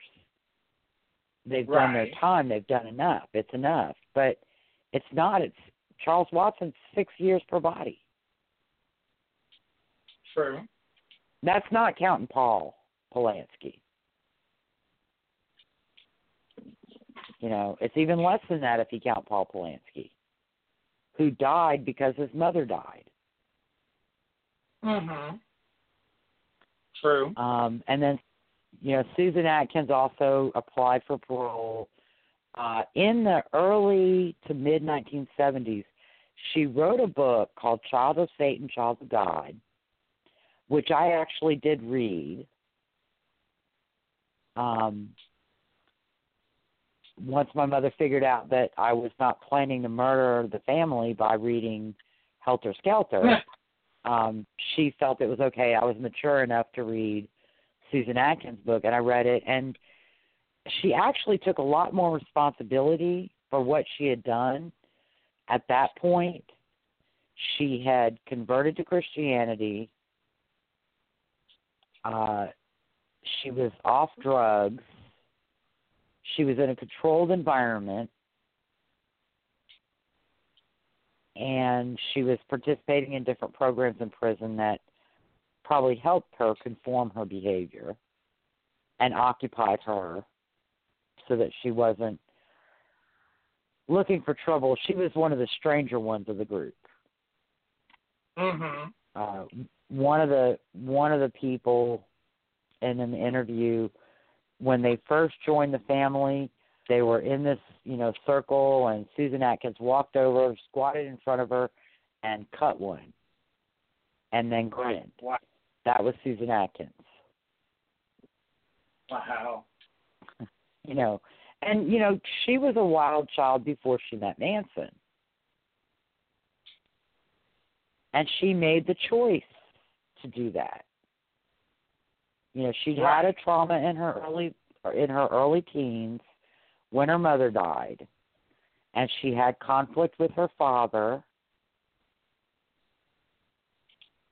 But again, you know, a lot of kids lose a parent and have conflict with the remaining parent, and they go on to be Normal. productive, law abiding citizens who continue to value right and wrong and who try to do the right thing hmm and who avoid doing the wrong thing. And that True. wasn't her. And again, you know, she's in this community of people where there are no rules, there are no consequences. You do what you want. Although for the women, it wasn't so much do what you want; it's do what Charlie wants you to do. Right. Because remember, we talked about it. If Charlie brought a biker in who smelled like horse crap, who hadn't bathed in a month, with sores all over the place, and who knows what diseases, and he says Susan Atkins have sex with him, Susan Atkins couldn't say no. Right. She had to have sex with him whether she wanted to or not. And that was the kind of crap Charlie did. Just the test. to to gain control and to test him yeah um so she did apply many times and of course like as with Tex, she talked about all her accomplishments in prison and the programs that she helped start and then in 2008 she was diagnosed with brain cancer and Mhm. she sought compassionate release based on the claim that she only had months to live Mhm. that was denied and then she actually lived probably close to a year after that and she passed away in September of 2009 Okay. so again she did end up serving life her sentence ended when her life ended Mhm. And that's the way it works. So um Yeah. again that you know that's uh Susan Atkins. And you know, actually real quickly, I want to read something from one of Watson's parole hearings. Mhm. And I I wholeheartedly heartedly agree with this sentiment. This is from Anthony DiMaria, who is Jay Sebring's des, uh, nephew. Mhm. And if you search his name, he looks like his uncle. Okay. I mean, like scary. He was a young child. Um and uh I'm trying to find the passage that he wrote. Part of what torments me all these years and today is the severity of Charles Watson's crimes and how horribly the victims suffered. The murders dealt seven gunshots, 170 stabbings, and 13 times a blunt object was used to bludgeon. Mr. Watson fired all seven gunshots, crushed a skull he bludgeoned 13 times, and stabbed over 100 times with a bayonet, butch knife, or carving fork. He butchered a full term pregnant woman and her child even as she cried out for the life of her baby. Mr. Watson dealt final blows to the to all the Tate LaBianca victims. He mutilated and disfigured victims as they lay dead. It is a twisted travesty that parole could ever be mentioned for mass murderers, let alone Charles Watson's crimes, most callous and inhumane. It is incomprehensible how a man could repeatedly kick a prone man in the face as he lay dying on the ground, how a man could butcher a restrained pregnant woman and her defenseless child, how a man could riddle a teenager trapped in his car with bullets, how a man could stand before his victim tied to a chair, his hands tied behind his back, and choose to shove a carving fork or butcher knife 20 to 36 times, how a man could team up with another killer and stab a woman 41 times, 36 times in the back. Very. That is and and that he's that he's thrived in prison and followed the rules and bettered himself is a credit to him, but it doesn't erase what he did. Absolutely not. And that is where um and we'll we'll hear uh we'll hear from Anthony again uh later because he's he's had some some very poignant things to say. And you know, we've got to I think that's something we we don't talk about, we haven't talked about as much. Although I think we talked about a little bit with Nicholas um when we talked about uh his brother Michael. The Mhm. death not only affects the victim directly, but it affects the family just as directly. True.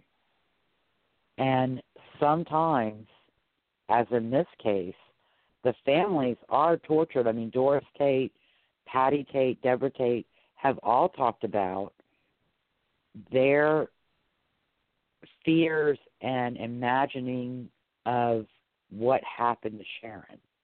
And the Mhm. fact that little Paul never ever had a chance to live. I mean, at one of the hearings, Deborah said, I would have a 46 year old nephew, Mm Mhm. but he's not here. True.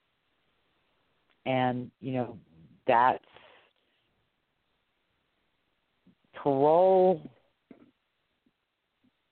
for people who have done such horrific crimes is not justice. True. I would agree. So, uh, and then Patricia Krenwinkel, she's also applied many times. Um, she's claimed battered woman syndrome because she was apparently one of Manson's main girlfriends, and he she claims now that he abused her, although she never made any claims about abuse during her trial and any of her appeals and any post conviction claims that I could find. Um, and so she has never been found to be suitable for parole. Okay. She also blames drugs. But again, I mean, you made the choice to do drugs. And again, True. before she met Manson, she was she was experimenting with drugs. Susan Atkins was experimenting with drugs. Charles Watson was experimenting. The, the drugs the drugs were not something that Charles Manson forced on them. No, they were already there. Um, so uh, Bruce Davis, he's been trying to get parole as well. He does not feel, you know, he just brought Charlie over to Hinman's. Charlie's the one that almost cut his ear off. But Bruce Davis was kind of the second in command for Manson Mhm. within the family.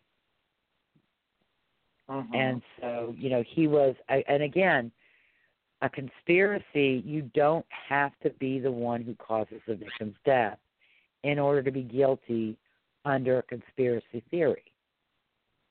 You don't have to physically lay a hand on the victim to be guilty under con- conspiracy theory.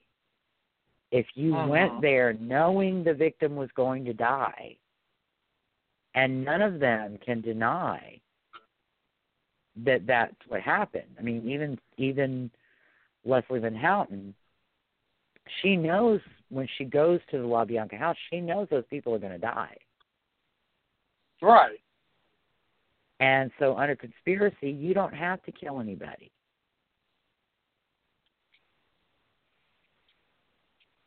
But you didn't do anything to stop it. And True. she made statements. Davis has also, you know, never been uh, approved for parole. And one of the other things that when I watch these hearings and I watch these statements that they made, you know, they they act like they're entitled to parole, and they talk about forgiveness and they talk about rehabilitation, and they talk about how they're changed people. Mhm. But none of that erases what you did, and what you did Oh, is yeah. beyond anything, that, you know, that I couldn't even imagine doing Right. half of that. You know, when I owned a gun, I mean, one of the things that I I dreaded was somebody coming into my house and me having to, you know, Actually, defend myself and kill them and actually use it. Of course, a friend of mine said I I probably had better luck if I just threw it at them.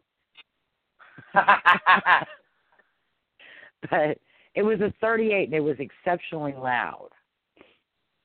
Um, but when I when I borrowed his nine millimeter at the range, I did a lot better Uh-huh. with the nine millimeter because it wasn't as loud. I was in with the 38. I was anticipating the boom, Uh huh.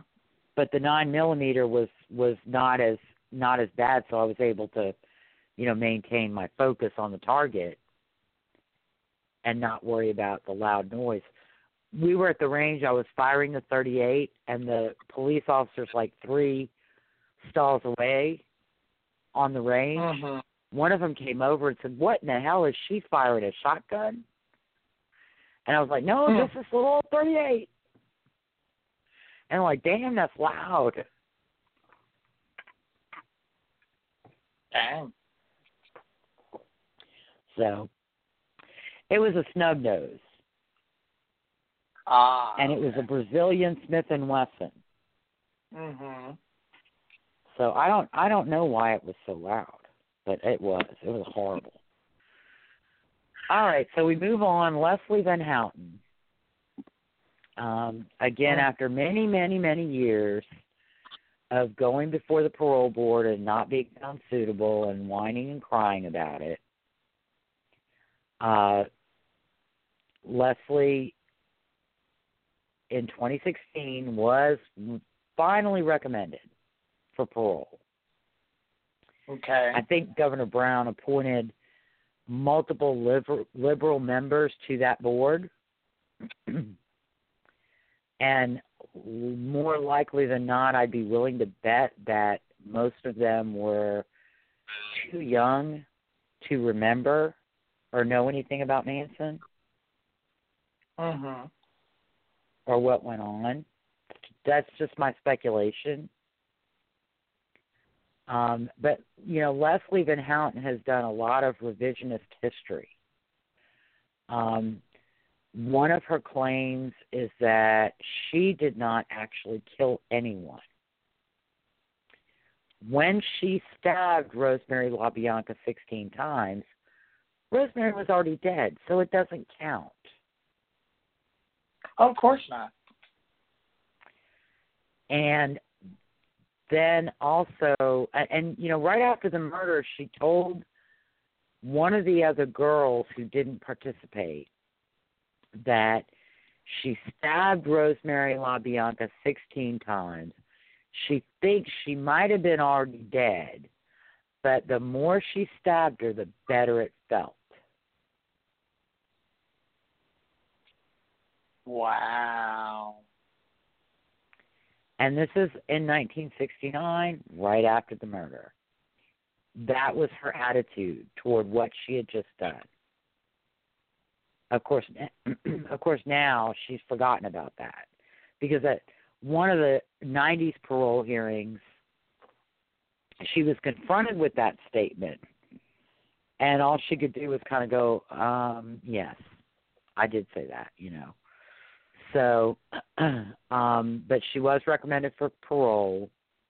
It was reversed by Governor Brown, and he based his decision on the nature of the crimes, not only the LaBianca murders and Van Houten's participation in them, but also the whole family and the Tate the Tate murders as well. And uh, she challenged that that reversal in court, and the Superior Court affirmed the governor's reversal, found that he did have adequate grounds to reverse the recommendation of the parole board. She went back in 2017. Again, they recommended parole. Um, I think, you know, changing the story at the parole hearings. And she tries to say she has remorse, but then she'll say something like, "I, you know, I am sorry that I let this happen to me." Really? Uh, you know, I I was under Manson's influence. I was taking so many drugs. This is what the drugs do to you. You know, I've gotten a, a bachelor's degree and a master's degree, and I've studied what these drugs do for you. And this is they rot your brains you know okay but again you know she's she's participated in programs. She's kept her nose clean. She's followed the rules. She's gotten a bachelor's degree and a master's degree. I think in literature. But Uh-huh. again she is not a different person Yeah, and absolutely just not. because she's done those things. No, she's not the 19 year old, but she, that that she could at 19 participate in something this heinous. Again, she's sentenced to life. Granted, being only only responsible under the law for the LaBianca death because she wasn't present at the Tate crime scene. She was still part of the conspiracy. And, you know, at one of the hearings, she was asked, well, you know, you wanted to go to the LaBiancas. You were you said you were upset about not being at the Tate house. Well, yeah, I I wanted to contribute to the cause.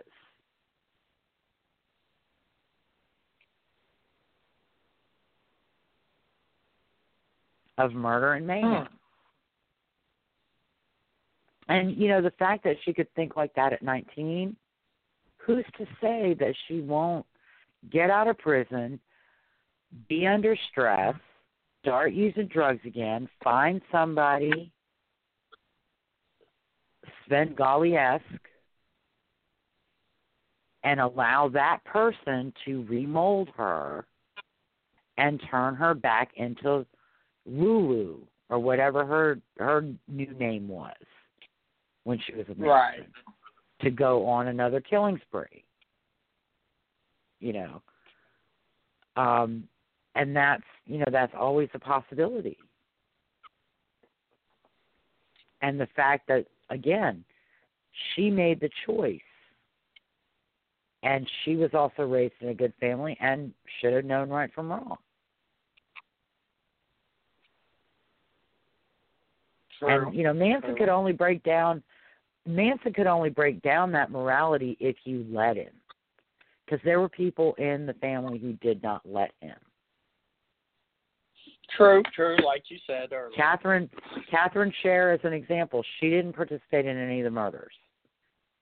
She knew right from wrong and she knew something was not right. She just kept her head down and kept quiet about it and kept her thoughts to herself until Right. she could get away.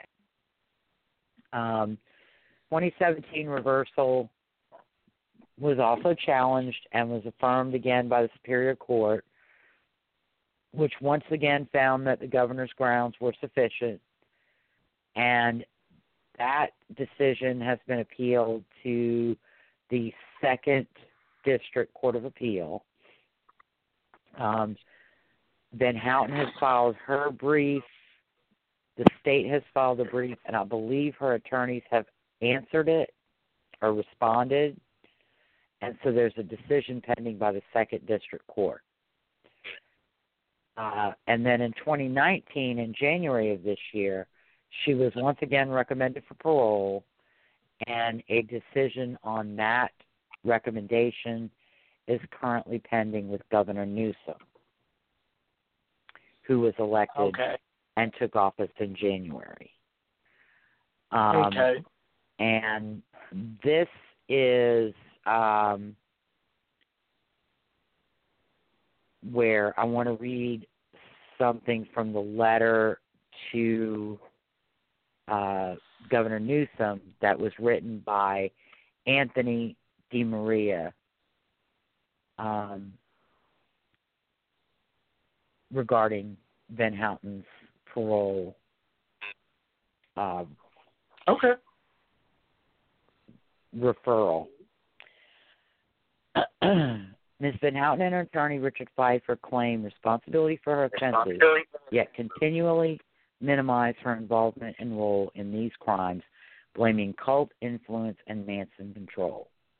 The attorney states without Manson, none of these murders would have happened, and describes the petitioner as one of the lower players in the Manson cult. This was no cult. It was a very violent crime organization. In the months leading to Van Houten's, Miss Van Houten's murders on August 10, 1969, Leslie Van Houten and her accomplices committed extensive crimes involving drug trafficking, credit card fraud, grand theft auto, prostitution, pimping, extortion, pedophilia, the torture murder of Gary Hinman, the drug deal burn of Bernard Crowe, the attempted murder of Mr. Crowe after he was shot in the chest. August 8th, 9th, the murders of six individuals on Cielo Drive. To reiterate, Mm. this is no cult. Leslie Van Houten is no lower player. She is a prime criminal and sadistic killer in the Manson family. Yet, in her own words, I don't minimize.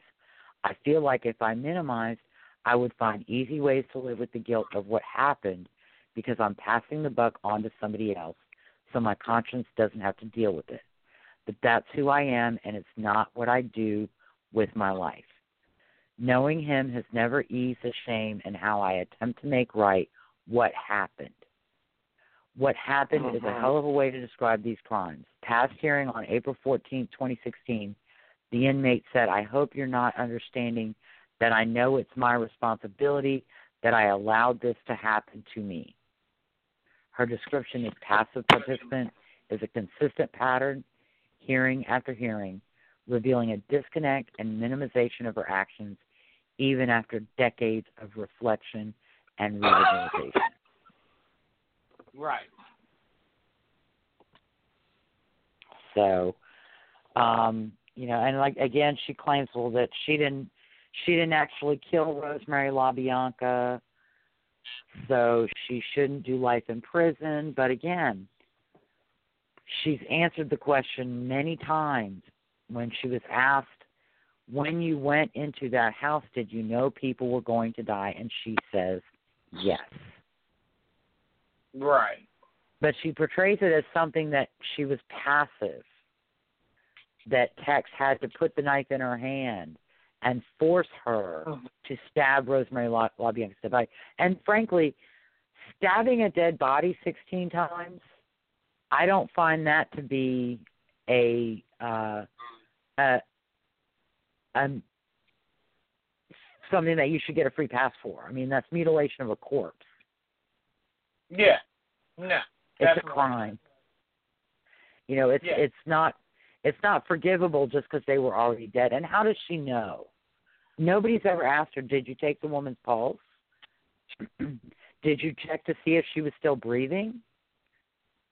What makes you, you know, she may have suspected she might be dead, but even in 1969, she expressed some doubt as to whether or not Rosemary was actually dead."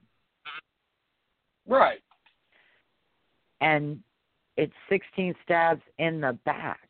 And she also held Rosemary LaBianca while Patty Krenwinkel was stabbing her at one point.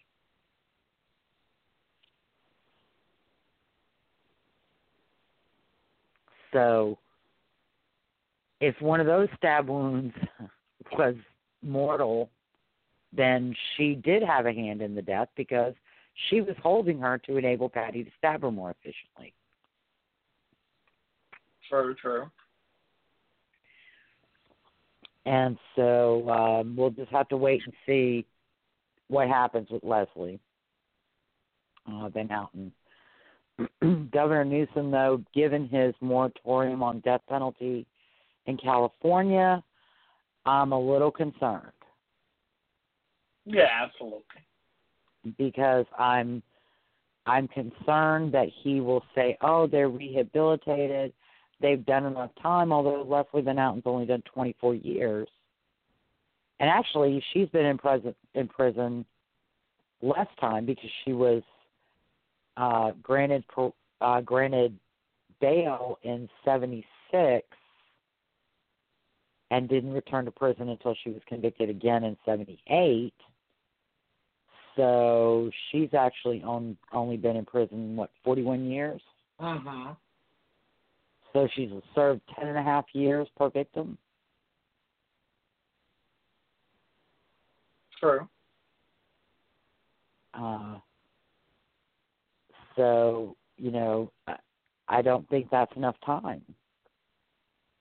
No, And I think if they really had true remorse, they would not be going every year and trying to get parole and acting like they're entitled to it because they've been in prison long enough, in their opinion. Um, you know, I I think that they should be paroled when Sharon Tate and Paul Polanski and Voytek Frykowski and Steve Parent and Gary Hinman and Jay Sebring and Rosemary and Leno LaBianca rise from their graves, and Donald Shea rise from the graves and rejoin the world. Then they can be paroled. Because that's the only thing that undoes what they did. True, true. Um, and you look at, you know, Doris Tate and Paul Tate, Sharon Tate's parents, uh, they have died. Um, Paul and Doris both attended parole hearings, and they were doing this like every year, every two years. Sometimes there'd be a, a hearing for Watson, and then a hearing for Manson, and then a hearing for Krenwinkel and Atkins and Van Houten, and you know they've just been doing this. Um, they did this for for the rest of their lives. Uh, Sharon's sister Patricia, when her mother died, she became the spokesperson. She began going to the hearings, speaking for the family. She died of breast cancer in I think 2000. Mm-hmm. And now Deborah Tate, the Sharon's middle sister, uh, she is now taking up the mantle and doing this. Of course, Anthony DiMaria and his mother have spoken on behalf of Jay Sebring and Sebring's family. family. Um, and uh, at one point, Suzanne, uh, Rosemary LaBianca's daughter from her first marriage, uh, she actually forgave Tex Watson and tried to uh, spoke for him at one of his parole hearings, and she and Doris Tate had a great encounter. Um, but that also led to people believing that Suzanne had a hand in the deaths of Rosemary and Leno. Mm-hmm. So it came back to bite her in the butt. Because then conspiracy conspiracy theorists theorists hooked her up with the family and said, "Oh, she wanted to get rid of her her mother and father-in-law, you know, mother and stepfather." So this is what she did, uh, which is speculation and totally, probably, totally untrue. Right. Um, and you know they they talk like they have a right to patrol, parole, and they're entitled to parole. Just because the law says you get to try in a prescribed period and that the board and the governor have to meet certain criteria, that doesn't mean parole is guaranteed. Mm-hmm. And one of the things that they can look at is the nature of your crime. And the nature of their crimes is so horrific that what they have done pales in comparison to what landed them in prison. Absolutely. And you know, you gotta you gotta look at it. If she could be controlled by Manson, she can be controlled by someone else. Very and true. you know, because she's controlled, she's controlled in prison.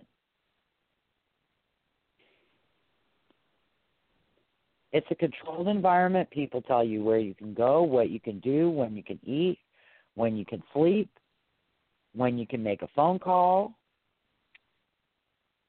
And you know, you you don't have any autonomy over your life. But when you're out on the street and it's stressful and you're trying to find a job and perhaps you're going to find people who look at your crime like I do who aren't going to want to hire you.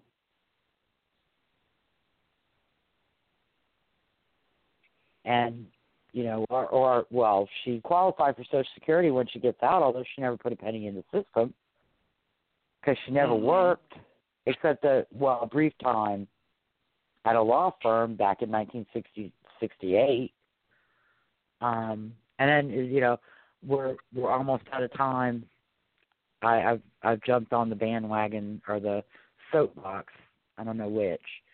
Uh, Bobby Bobby Beausoleil was also recommended for parole, uh, and the decision is pending by Governor Newsom on him as well. Uh, Okay. you know, he was only involved in Hinman because he fell asleep in Hinman's car and got arrested very soon after Hinman was murdered. Right. Um, he's taken a little bit more responsibility and and actually made public statements that are very against his interests. But you know, again, he still thinks I've served enough time. Mhm. I deserve to get a second chance. I'm entitled to get out. Well, Bobby, sweetie, when Gary Hinman rises from the grave and rejoins the world, I will be the first person to say, let that man out of prison. But until that happens, I think you still need to keep paying your debt to society by remaining where you are. Again, it's good that you're you're following the rules and you're being a good boy, but you need to stay where you are and serve your time, which is life, not when you think you've done enough. Mhm. And so that, folks, is the is the final word on Charles Manson. And you know, for people that don't know me, I I do have an inflexible, somewhat inflexible attitude on this topic. But Right. let me tell you why. When I was a kid, I did not have a parent who was one of those who thought their children never did anything wrong. In fact, when I did something wrong, my parents were the first ones to call me on it or Right. punish me for it. Mhm. I have had people in discussion of the West Memphis Three case say, "Well, what if, you know, you did this and your mother, you know, what is your mother supposed to do?" And blah blah blah. It's like my mama would be the first one if she found out I killed somebody, she'd be the first one at the police station or or office for the investigators, and she would testify against me and she would say this was Oh, yeah, wrong you know better you were raised better than this and now you're gonna i mean don't do the crime if you can't do the time that song from Baretta which you probably never heard of but anybody out there over the age of thirty five hopefully knows. Um you know she would. She would have been the she wouldn't have protected me. Right, and that's and the way i mean i was in a I was in a, a a bad car accident when I was 16. I got a ticket for re- for reckless driving. She had an attorney that she worked with, and she said, "Look, whatever the court says, that's how that's what it's going to be." Right. and we went down and luckily the attorney was you know was able to convince the judge not to take my driver's license away that i'd only had Right. for about eight months um Wow. Way to go, but Lisa. uh you know I, it, it and that's the thing you know if if i did something wrong i had consequences and i paid the consequences and she was that way herself with herself Mhm. and so you know she didn't she wasn't one of those parents that never thought we did anything wrong she knew us better than that Right. so it's like oh what did they do this time you know Um, Yeah. Now, if we were unjustly accused, she would fight tooth and nail. Don't get me Right. wrong. Um, but like I said, if if we did something wrong, she was the first one to call us on, call us on it. Right. And um, so, uh, if my uncle Gary's listening, uh, he can tell you. And I I think I I think my grandparents were that way too. So that's how she was raised. Yeah, absolutely. Mean, And that's how I was raised. My mom used to tell my Yeah. friends' parents when I stay over with them, hey, if you need to whoop them, go ahead. yeah, I think my mom would have that rule. Oh, Lord. Old Well, anyway, that is it. We we finished Manson. Of course, uh, uh, again, I'm I'm kind of enjoying the new development section. Absolutely. I really enjoyed doing So this. I new I think I'm going to make I'll make I'm going to make that a permanent part because we've covered so many cases and there's always something going on, even if it's just Yeah. one thing. Um. So, and of course, like if you see anything, you know, PM me so that I I can put it on the list for the following week. Yeah, absolutely. And uh, so that is that is the end of. I do. Pardon? I said you always see it before I do, and you're the one that's telling me. That's true, but uh, you know, I'm just letting you know if if you hear something, especially in Arkansas, about Stacey Johnson, Ledell Lee, uh, any of those cases that we've covered out of Arkansas, um, you know, let me know, Absolutely. And I'll confirm it. And um, I might have to assign you the uh, Arkansas facts from now on because it's getting it's getting harder and harder for me to find facts about Little Rock and things in Little Rock and things going on in Little Rock. So I think every Monday you need to tell me something about Little Rock or about Okay. Arkansas I can do every that. Monday, and I'm gonna I'm gonna hold you to it because I'm gonna bug you all day Monday. Have Okay. yet, Michael? Have because it yet, Michael? I'll probably forget. Yeah, because I'm I'm your podcast wife. I will nag There you go. There you go. That'll work. so all right well that is that is the end of charles manson um i'm glad we did four parts because we would have never gotten through everything in one or two right, right. And I mean, like I told you before, I absolutely like that we did it because in so many parts because it allowed us to go more in depth. yeah. Yeah. And i think that probably uh uh i think the majority of the cases that we're looking at especially the ones where the crimes occurred before 2001 i think it's probably better to do two or three parts or even four parts Absolutely. so all right well let's put a bow on this one Okay.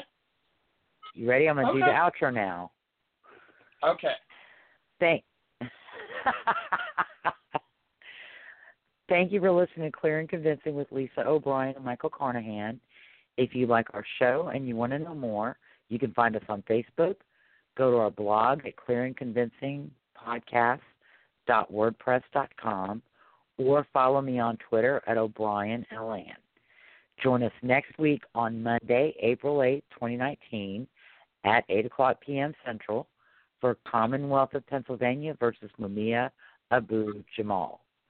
We'll talk about the December 9th, 1981 murder of patrol officer Daniel Faulkner at 13th and Locust Streets in Center City, Philadelphia. In part one, we'll talk about Officer Faulkner, his wife Maureen, his killer Mumia Abu Jamal, who was formerly known as Wesley Cook. We'll discuss the facts of the murder, the witnesses and evidence, and Abu Jamal's 1982 murder trial. Until then, have a great week and stay safe. Good night.